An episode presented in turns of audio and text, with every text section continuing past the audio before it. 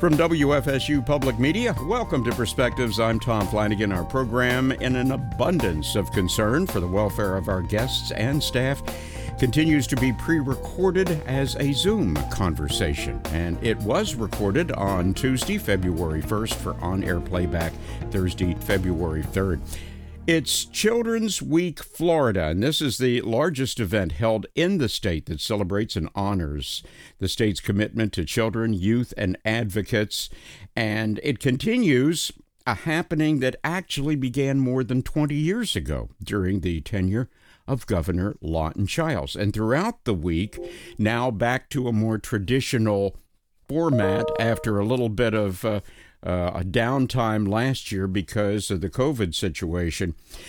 It gives volunteers and partners and advocates an opportunity to, to come together and interact and deliver a, an overarching message that every child should be healthy and ready to learn and able to achieve their full potential. So, in keeping with the occasion, we have an outstanding lineup of guests on today's Perspectives to talk about kids, what's being done to help ensure that all Florida children, regardless of circumstances, have a good shot at a happy, healthy, and fulfilling life. And it would not be a party without our Dr. Phyllis Kalifeh, President, CEO of the Children's Forum. And just by way of introduction, Dr. Phyllis uh, runs a statewide not for profit membership organization that maintains an uncompromising vision to make Florida a state where kids grow and thrive in quality environments and where families have access to information and resources and options to help them in their parenting roles. Because kids need parents, they sure do. Dr. Phyllis, it is so good to see you and happy Children's Week. Thank you, Tom. We appreciate that. We're excited. Want to find out more about, of course, the uh, Children's Forum as we go through today. But we have some award winners, some honorees to talk to today as well. And the first of these is going to be Doug Sessions. He's been a fierce advocate for Florida's children and families and has been kind of in the advocacy business as uh, uh, president and CEO of the Ounce of Prevention Fund of Florida for a full quarter of a century. And he has just been presented with the Chiles Advocacy Award for 2022, presented by Children's Week Florida. Doug couldn't happen to a nicer guy. Congratulations, sir. Thank you, Tom. That's very nice of you to say. It's um, it is quite an honor. I've I've been around this business for so long that that um, you know I, I would drink the occasional beer with Lawton Chiles, so I go back a long way. Well, and and what a great family! We keep running into you know some of the uh, the Chiles uh, progeny on various and sundry occasions, and so the legacy of Governor Lawton Chiles continues, particularly in this uh, in this part of the world. So it's it's just such a joy to have you on, Doug. We have another award winner though too, who we want to say hi to, and that is Lauren Page, teenage literacy innovator, who was named Youth Advocate of the year. Lauren, a sophomore at Ransom Everglades High School in Miami. She's made it a, a mission in her life to uh, speak up and be an advocate for children and, and youth literacy and a whole bunch more. Congratulations, Lauren, and uh, welcome to Perspectives. It's so good to see you today. Thank you, Tom. Thank you so much for having me. Well, let's kind of work our way backwards here. Lauren, how how did you get this award? What were what were some of the criteria and how did that interface with what you have been doing as we said in the introduction, of being such a a powerful spokesperson for children's issues in the state? Well, I am part of a youth advisory committee run by the Children's Trust down at my home in Miami. And I believe last October or so, I was told that I should apply for this award. And we thought it was a long shot because it's throughout all of Florida. And I honestly didn't think that out of everyone who applied, it could possibly be me. And so um, uh, Mr. James Hodge, CEO of the Children's Trust, nominated me. And um, wrote the personal statements and I put all of my information regarding my organization and all the numbers in. And then this January, I got an email that I had won, and I was amazed, astounded, surprised. Beyond amazed, astounded, and surprised. It still, though, had to resonate with you because of everything that you have done in this regard and to think well gosh not just for yourself but maybe for other young people who might not even consider children's advocacy a viable kind of thing. I mean there's lots of worthy causes out there for sure. But for you to focus on that what kind of message does that send to other young people not only at your school but beyond there do you think it's true. And um, for the past nine years, the message that I've wanted to send to everyone, especially younger children, is that they can do it. They have the power. And when I was in second grade and I started my 501c3 nonprofit, nine years later, I'm here and I'm a sophomore and I was able to do it. And I think that children just need the right empowerment and they can really do anything. They don't need to doubt themselves or leave it to the adults because they can change the world. And you also send a message, I think, to even high schoolers that if they really, really want to get down and involved in these kinds of things, set up a 501c3. I can't imagine doing that in high school. Lauren, you're you're phenomenal. You really are. Doug Sessions, here, you, you've been in the trenches now again for a quarter of a century with your organization. First off, tell us about that, what it does, and how it does what it does. And how did that interface with the fact that uh, you just got a major accolade uh, in the state of Florida uh, today as we speak, which is Tuesday? Thank you, Tom. The, the Ounce Prevention Fund was founded in 1989 uh, then Governor Bob Martinez and and uh, appointed as HRS Secretary Greg Coler. And Coler had the idea of having a public-private partnership that would give that organization the ability to, to identify, fund, and evaluate programs for at-risk children and their families. Um, Coler was new to town and, and he went out looking for people to support this concept. And he ran into T. Wayne Davis and Fred Baggett here in Tallahassee and together they they formed the organization, um, knowing that prevention is the key to all of our problems. If we can prevent problems from ever starting, uh, not only does it help the children and their families, but it's an amazing, almost staggering impact on what it costs to serve those children. We've been we've been at it for uh, I've personally been at it now for 27 years and again, I'll, I'll tell you, I'm not real sure why they why they picked me for the Chiles Award, but I'm I'm awfully grateful, and it's uh, it's always nice to know that that you've been honored uh, in the name of somebody like uh, Lawton Chiles and his and his first lady Rhea Chiles. Uh, Bud and Kitty were there last night, uh, the governor's uh, son and daughter-in-law, and, and, it was it was just an it was a wonderful night, and and it, it brought back so many memories of of Lawton as governor and Lawton as United States senator. And I mean, I even go back to Lawton when he was in the Florida legislature. So uh, he's he's got quite a reputation uh, as as one of the best we've ever had, and it's such a it's just a, a real blessing for me to have that award in his name. Well, as long as we're waxing nostalgic and going over some of the history of child advocacy in Florida, uh, Phyllis Kalifeh, we have to uh, again circle back to your organization, the Children's Forum, which dates all the way back to 1975, which is still astounding to me. How did your organization, Children's Forum, get started, and what precisely does it do in the eco structure of this, you know, larger overarching children's advocacy role in Florida? Sure. When the when the organization got started, it was really about bringing uh, other agencies, if you will, that were uh, statewide the agencies were uh, finally had a stream of funding to be able to provide childcare for children of low-income families, more vulnerable children. And so these organizations came together. They were providing services in their local communities, and they, you know, we really need to come together to see how we can leverage what we're doing and to be able to be more impactful in our communities and to get the resources we need in order to expand the availability of services statewide. So it was a loose, loose, more of an association when the organization first started. In 1989, uh, it was interesting that Doug's organization started that year too. Um, the the Children's Forum was uh, incorporated, as a statewide nonprofit. And, uh, and so the dynamics changed a little bit. We had opportunities then to apply for resources and funding to be able to support the work and to be able to expand the availability of services.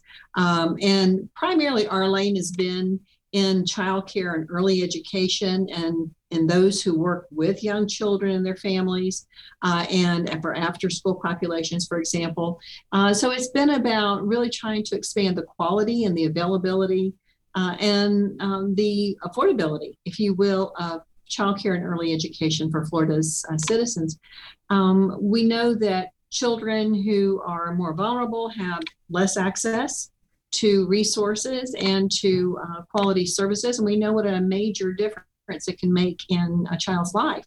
So uh, that's been pretty much our space, if you will, moving forward since 1989, is to uh, find those opportunities that we could to support access to those services. And um, and so we've done it through a number of programs and services that the organization continues to provide, but also to advocate and to make uh, our policymakers and legislators aware that if we want to truly change, just like Doug was saying about uh, prevention, if we want to truly change the trajectory of young children's lives, we've got to intervene early. We can't wait around. We've learned that even the first 18 months are critical terms of the words that children hear. We know that. Um, that that experience uh, is so important in terms of developing vocabulary um, that we can't wait around until they go to kindergarten. That's too late. We have to truly make a difference early. And that's also where we get into this whole notion of third grade reading, you know, and being proficient readers by third grade. We can't wait until kindergarten to start that. If it doesn't happen birth to five, we've lost ground and children will be uh, there will be that achievement gap unfortunately so um, so our work has just been centered around uh, doing um, uh, working in that space and and helping to support efforts. What and, and then when we had the the opportunity, if you will, to um, get more engaged and involved, let me just give you a little bit of history though in, the, in terms of Children's Week and how that came into play. It was in the 1980s. Our organization, the Children's Forum, at that time wanted to do something to bring recognition to children statewide and, our work at the time. And so we had this notion to create Children's Day. So we actually had a statute on the book that we got passed uh, to create Children's Day, and that's where the hands came from. We first started doing the hands and gathering those hands from other organizations throughout the state. Well, as time progressed, we realized that other organizations were also doing a day at the Capitol and a day here, and it was um, you know child serving organizations there was this idea that why don't we come together and do Children's Week? And then we can have other organizations who's interested also have a presence at the Capitol um, so that together we can accomplish more.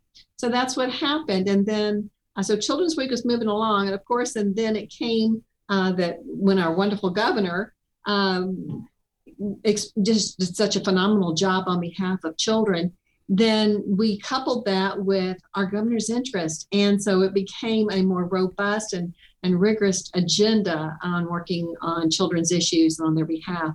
So it's just kind of mushroomed to continue to grow.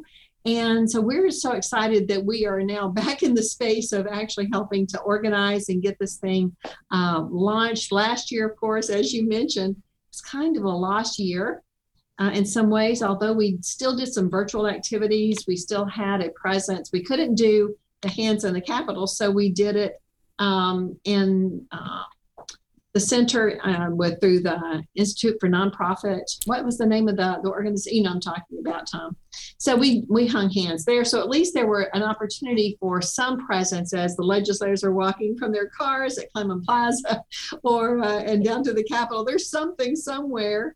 Uh, so, but we really missed the gathering, and I think that's one of the things that we noticed so much last night when we were able to to come together again and to recognize Doug and and Lauren is just how much we've missed that association with one another because it's through those associations that we grow stronger and that our, our advocacy voice grows stronger and uh, and it's and while we've done a lot i'm so grateful for the having a virtual opportunity to communicate and to continue our communications it just seems like there's so much synergy whenever you can see someone face to face and to be able to share what's going on in your organization and in your agenda for children and in your lives. So uh, I think that's the true value. And while we will continue to adapt to whatever environment we have, um, I really do appreciate the opportunity to meet with folks face to face.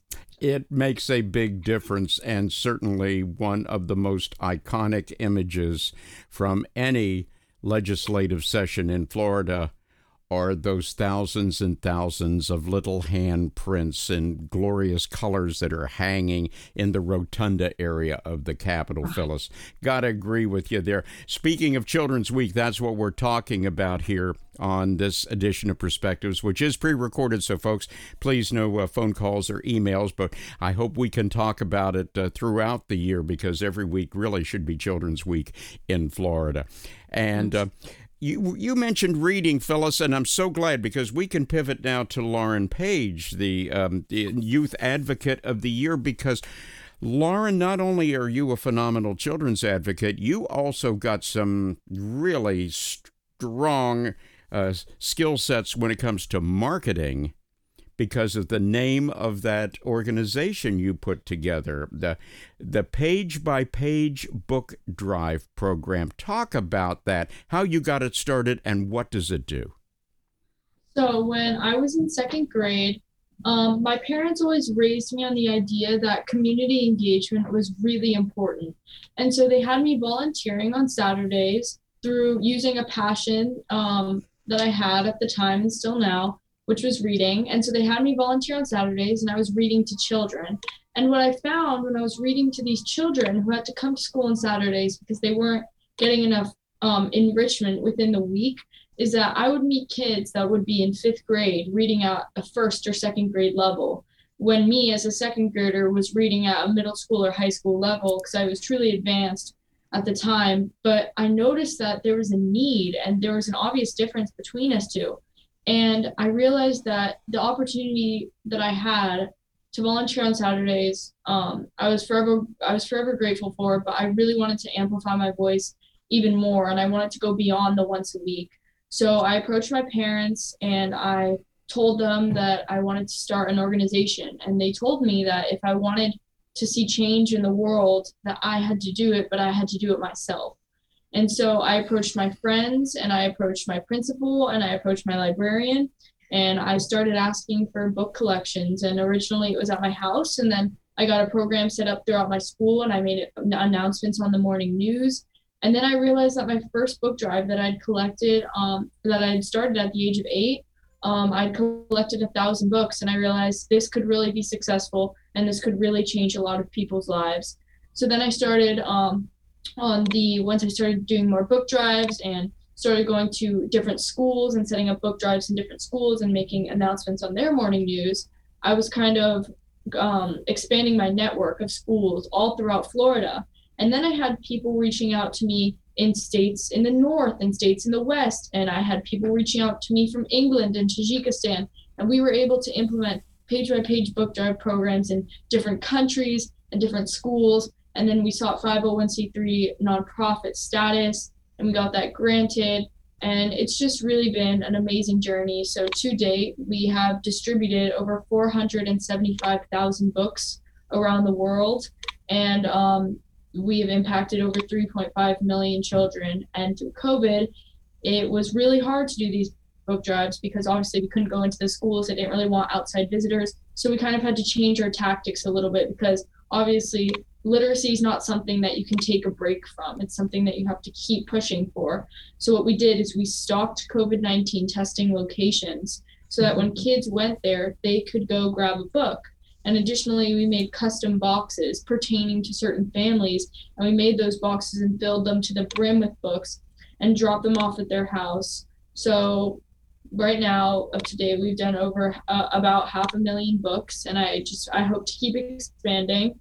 And um, I'm currently in the process of publishing a children's book to empower them because when I was in second grade, without my parents' empowerment, I truly probably wouldn't have been able to do what I did today. I mean, the debt to the adults in my life is immeasurable. And so um, I'm writing a book to empower children and give them that empowerment and hopefully plant the seeds in their minds that maybe one day they can change the world just like I did because I've gone to schools and kids have really been inspired by what I've done.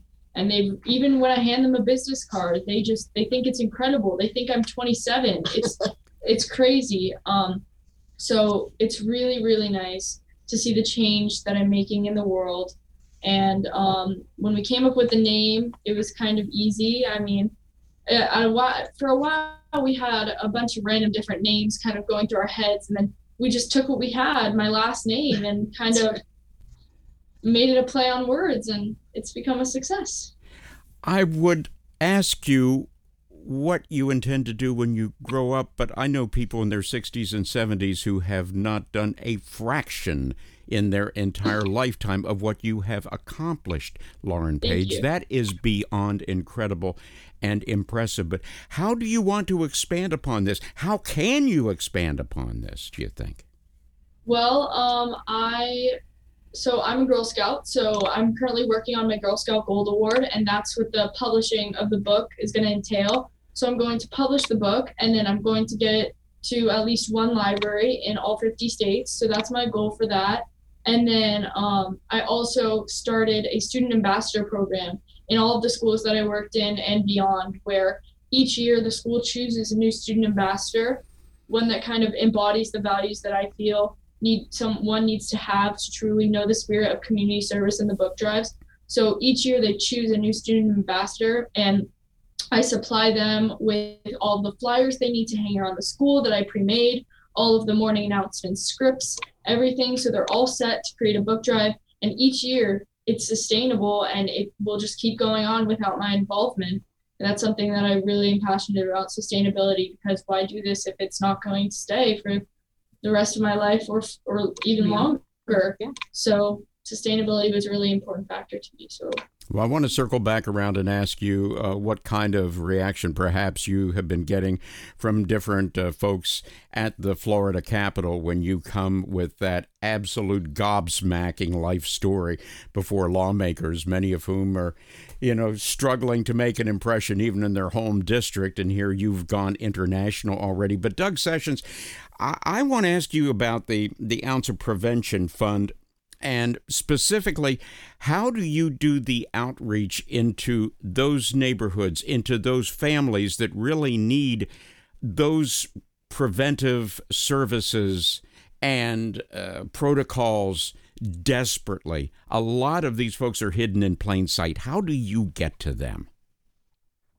Tom, we have we have a number of, of um, different venues that we use here at the Ounce um, one of our earliest venues was was uh, what we call our innovation projects.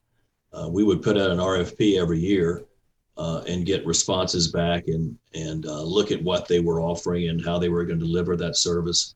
Uh, and it was all over statewide, uh, and we would award contracts based on that.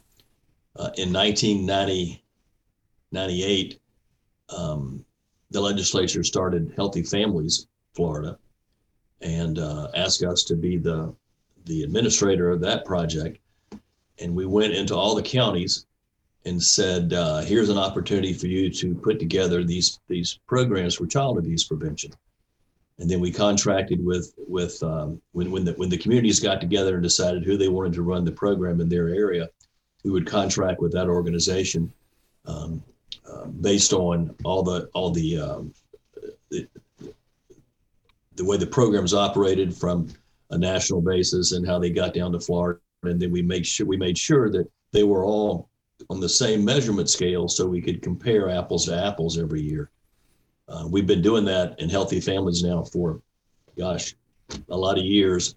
And uh, actually, from, from day one almost to right now, uh, in that program, we have 98% effectiveness in preventing child abuse in those families we serve which is just a staggering number. Uh, if you look at, at those numbers, at uh, those statistics three years out, it only drops down to 95%. So it's it's an amazing uh, set of priorities that that uh, that's been put together, and that, that all these communities are, are, are operating in their in their localities. Uh, we go back to the legislature every day, every year, uh, and argue for that money, and hopefully to increase that money. we get we do a lot of fundraising in the local area uh, we used to require a 25% match, but it was being matched almost every year. So we just eliminated that, and it's still at that level or higher. So it's it's uh, that's one of those success programs that that come along every every 50 years or so. So we're we're real proud of that and the success we've had. And of course, primarily we're we're preventing child abuse. And does it help that we are now in a year in the legislature when we're not awash in cash, but money does not seem to be a problem with all of the revenue estimates that keep coming out as we uh, move through session. It looks like there might be more money available for these kinds of things, right? Tom, it's, it's like I told the crowd at, at uh, the press conference this afternoon. Um, don't be afraid of your government. Go in there and ask for what you want. There's a lot of money available right now. Um, it's always hard for the legislature to to overcome their own their own biases. So we've we've got to make sure that that the programs that are effective and efficient and and are being successful um, are right there at the top of the top of the list when when budget time comes. I was, I was speaking with some folks that that are a lot more in the know than I am, and looks like it's going to be week after next when when budget and appropriations process starts in in earnest. So we'll be over there uh, knocking on doors and hammering away at it like we do every year. Yeah, make sure you have uh, Lauren Page along with you there. I think that yeah. might be, you know, a really uh, a powerful tool in this uh, in this campaign to motivate lawmakers to open up the purse. Yeah. no, me first. well, well, Phyllis Kalifeh, let's talk here. Uh, hanging over our heads, not just the beautiful image of those youthful hands at the Capitol, but also the fact that we are coming off of about two years now of COVID, which has complicated not only everybody's social life and, in some cases, uh, tragically, uh, medical condition but also what has it done to families and what has it done specifically to children with kids having to learn remotely for long periods of time, families being disrupted, a lot of economic nasty impact in various parts of society. How has that complicated your life and that of other children's advocacy groups? Sure, I think that, you know, like anyone, we are all affected by whatever happens. And our biggest concern, not so much from an organizational perspective, because we continue to provide services, but there's one program that we operate, the Teach Early Childhood Scholarship Program. It's about giving scholarships for those who are working in childcare and early learning settings in order for them to pursue their education. Um, because it's not required in our state that you have a degree or um, you know or specialized training necessarily in early care and education. There's some some training requirements, but I mean it's it's not required to have a degree. But the Teach Early Childhood Scholarship Program, it actually provides scholarships so that someone can obtain the credentials to be effective teachers and to be amazing at their job and working with young children. And some are, uh, regardless, but uh, this really empowers because we know that an education provides currency in the marketplace. And so we want to be able to enable those who are working with young children to earn what they deserve, to be very frank, uh, and, and on, on parity with their K 12 counterparts with same credentials. So, at any rate, one of the things that we noticed during the, um, the pandemic was that, you know, first of all, the classes were closed down you know the child care programs were closed. Well these are teach scholars. And so we were thinking okay what's going to happen with them? We were concerned about them. Some um, certainly did lose some steam because they they were not accustomed to online. We had to pivot very quickly to online learning at all of our educational institutions you know? So uh, we had to help empower the teacher that they could do this, that they could do learning online if they were not familiar with it already. And you'd be surprised at how many of them were still in face to face classes. So the other thing we learned is that they also had technology needs. And so thankful for our uh, Division of Early Learning, they allowed us to be able to use some of our resources to do a reimbursement program with our scholars so they could get a laptop or an iPad or something to be able to do online learning. So we had to change. We had to be flexible and adaptable so that we could continue their progress and, and, and working towards their credentials and their degrees in the field. Um, but it was it's been really tough though for our, our childcare infrastructure because we know that you know teachers were really pressed as to, you know, they put their own health at risk whenever and provide care for essential personnel, for example, or others who were still working. And so they struggled with that. So that made, you know, certainly operating a childcare business very um, very tough, you know, for for those out there. Um, then they couldn't find the teachers if they had the children's needs, and then they couldn't find the children if they had the teachers. I mean, so it's been very very tough, I think. Uh, and one of the things it did, it revealed what we all knew for quite some time, is it's a very fragile infrastructure for childcare. It is uh, not one with a high profit margin, so it's not like you know come one, come all, and make a lot of money. It's, it just doesn't happen. Um, and we also knew that that that those who work in in early learning settings that they are really the workforce behind the workforce. You've got to have childcare available for families to be able to get back to normalcy and to be able to get back to work. So uh, I think that there's been a lot of awareness, if you will. So as much as I hate what's happened, and we still have classrooms that are empty because we don't have the teachers to fill them. Um, as much as that pains me and pains me for families and children, and particularly those who are most vulnerable, it also revealed how important this industry is for our families and for our children. So I think that's one of the reasons we've had suddenly a pivot at the national level to we need to take a look at what's happening in child and early learning. Um, and so I think that's a good thing, if you will, that's come out of this pandemic. Now we haven't seen it trickle down yet to all of our uh, our child care programs and early learning settings, um, but we're hopeful. You know that there have been some relief through some of the the federal uh, funding streams to be able to help prop those up until we can get to really good policy solutions. And there's some great ones out there that uh, I think will make a difference. So it's been precarious. It's been tough. Uh, some of our programs we know have gone out of business during this time. Um, it's hard for our centers to get personnel, our teachers to work uh, in the settings, and for a number of reasons. And they have their own children to to also be concerned about. Um, but it also it's a time I think to be creative and to come up with policy policy solutions that are going to meet the needs of our families. Thank you. Well, well Lauren Page, let me just ask you kind of the same thing as you were gearing up the. Uh, your page by page book drive program there. Did the pandemic get in the way, or was it pretty much a wash? Uh, after all, you know, you don't have to be in a classroom situation to to enjoy a book, and uh, you don't even have to go online. They're handy dandy little things. Boy, they're just pages, and you can take them anywhere, and you don't have to recharge them or any of the other types of things. Were you able to keep your program on track even through the pandemic? Um, I think that the pandemic um, 100% affected children and their use of books. I actually published a research paper last summer about it um, in the Journal of Literacy and Communication. And um, I just kind of wrote about the stats and I used information from different colleges about the studies during the pandemic and illiteracy, such as Stanford and, and different colleges.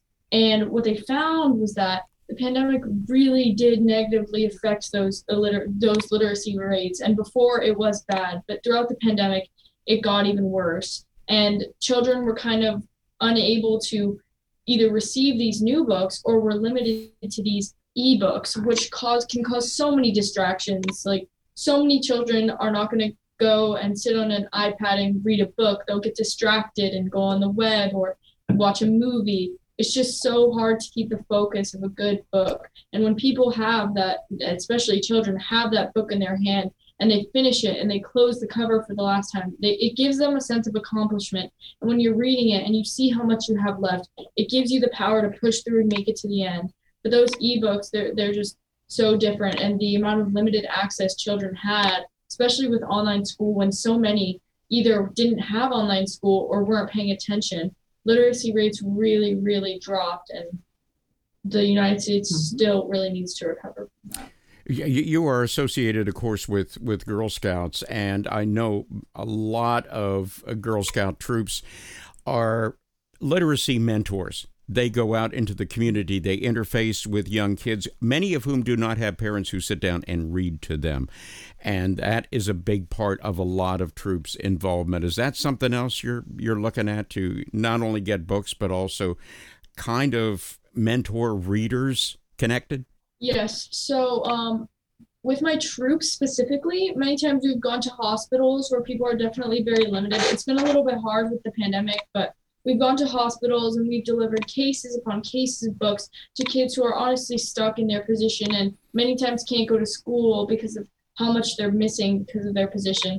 I also volunteer at this place called the Barnyard, and it's located within Coconut Grove. And it's um, kind of like an after school school program where parents will drop their kids off um, for the afternoon, and you'll teach them how to do homework. And it many of these kids will be in fourth grade and and won't know the alphabet, so.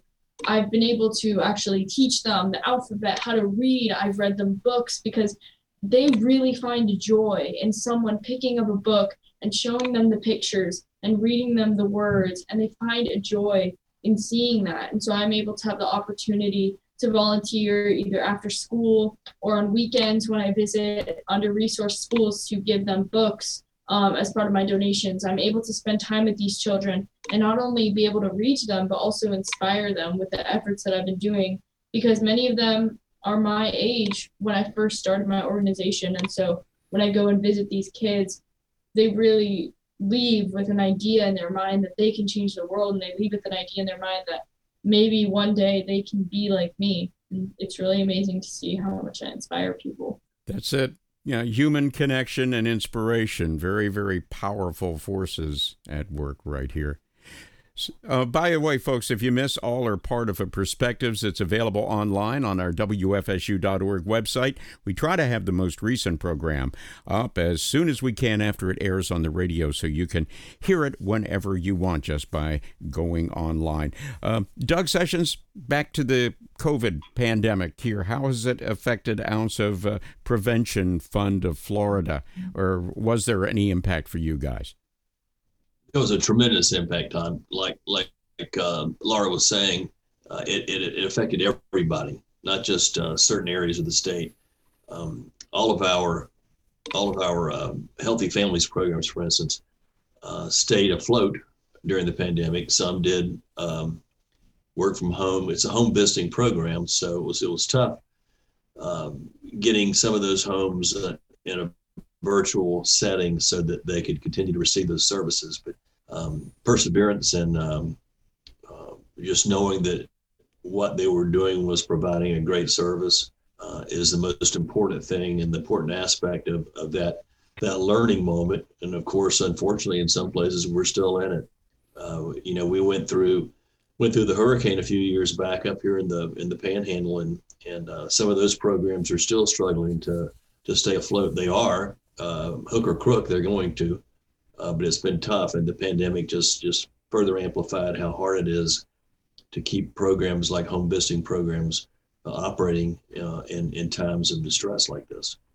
Yeah, not to mention the staffing and and volunteer needs that can also be impacted by the lack of people that that we're seeing on all levels right now for organizations for businesses. Everybody seems to be struggling to have enough right people. on the nose with that. Well let's see. Let's go around the table and uh, the virtual table if you will and see since we are coming to you kind of from the capital here what was the ask for members of the Florida legislature who are embroiled in so many issues and ideas and proposed pieces of legislation and all that. Let's start with you, Phyllis Kalifeh. Uh, have you been able to get in to see any of the folks either in leadership or key positions in uh, committee work within the legislature and say, hey, guys, don't forget the kids? Has that been part of this too? Sure, absolutely. Every chance we get, of course, we we continue with the message. Um, part of what we're asking for, of course, is to continue to fund our existing programs that have, just like Doug says, we, we keep very close stats and evaluations on our projects and our services. We want to make sure it's a good investment. Uh, so with our T.E.A.C.H. Early Childhood scholarship program, for example, that's one where we are, we have to go before the legislature every year and ask for that appropriation. And we have 10 million statewide for that program, and it's been vital to you know, to continue that because we have folks that you know education changes lives, and what we know about uh, whenever they're a parent, for example, a teacher receives a degree or credential the likelihood that that child, that her own children, are going to also go to college and receive um, their degree, it's and is just astronomical in terms of how much that impacts the family's lives. We know that education matters, and it does level the playing field for these families. So um, we we advocate for that continued funding. We also have a project called Help Me Grow Florida, and that's about helping families to be able to um, access to know where to go, how they connect with services in the local community. Uh, I'm surprised sometimes when I still hear families saying, you know, if it hadn't been for so and so who told me that I could get services here, and I'm thinking, oh my goodness, that's exactly what Help Me Grow is about: is to to help connect, make those families, uh, or at least help those families make those connections that are going to make the difference in their children's lives. And sometimes it can be as innocuous as I need a screening for my child. I think there's something amiss. So we want to make sure that those developmental screenings are available, that they're the ones you find that you may have an area of concern, that you get those those linkages and that it's not just, oh, here's a phone number, call it, but there's actually someone who's going to walk with you and help you to get those services that you that you need to make sure that your children uh, thrive and do well. So that's another area. There's a bill also about just making sure that uh, we have breakfast uh, continued for children in school, K 12.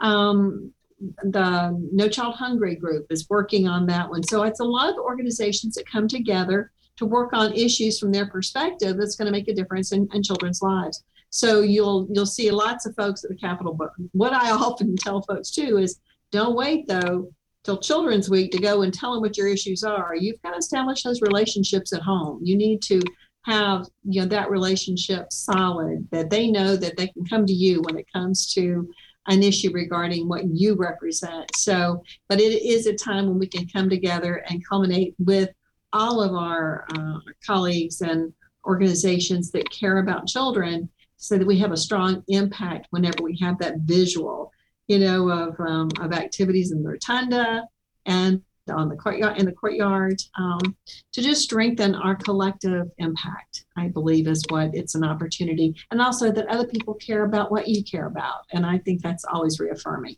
Lauren page what do you tell members of the florida legislature when you run into them during your visit up here? Any specific message or you just bowl them over with your uh, expertise and experiences and background um, well, I was able to meet with many representatives. Rep, wow, I'm combining words now.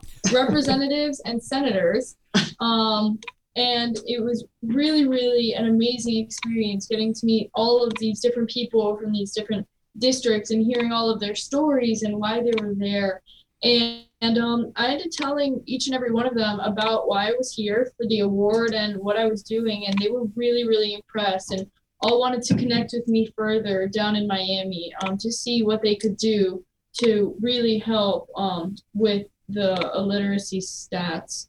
So I was very grateful for those experiences, and I'm meeting some more later today that I'm very excited about. So Terrific. Very nice. We, wish you luck with these guys. And, and I, I, think Phyllis is right. Timing is everything. And this is kind of top of the mind for these folks right now. And to have an interaction with you, I think, is really a good opportunity for education on that. And Doug, do you, uh, what are you telling these folks? What do you need as far as your uh, ounce of prevention fund is is concerned? Besides money, money's great, it's wonderful, but w- what else would you like to have? Uh, you know, money's paramount, Tom, and, and particularly in the in the appropriations process period, which we're getting into.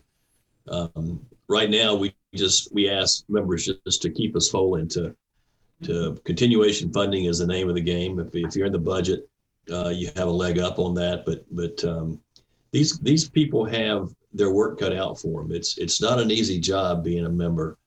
Uh, they they are elected to to with the same the same kind of qualifications that we think we all have up here. um, and they know just as much as we do, which is outstanding.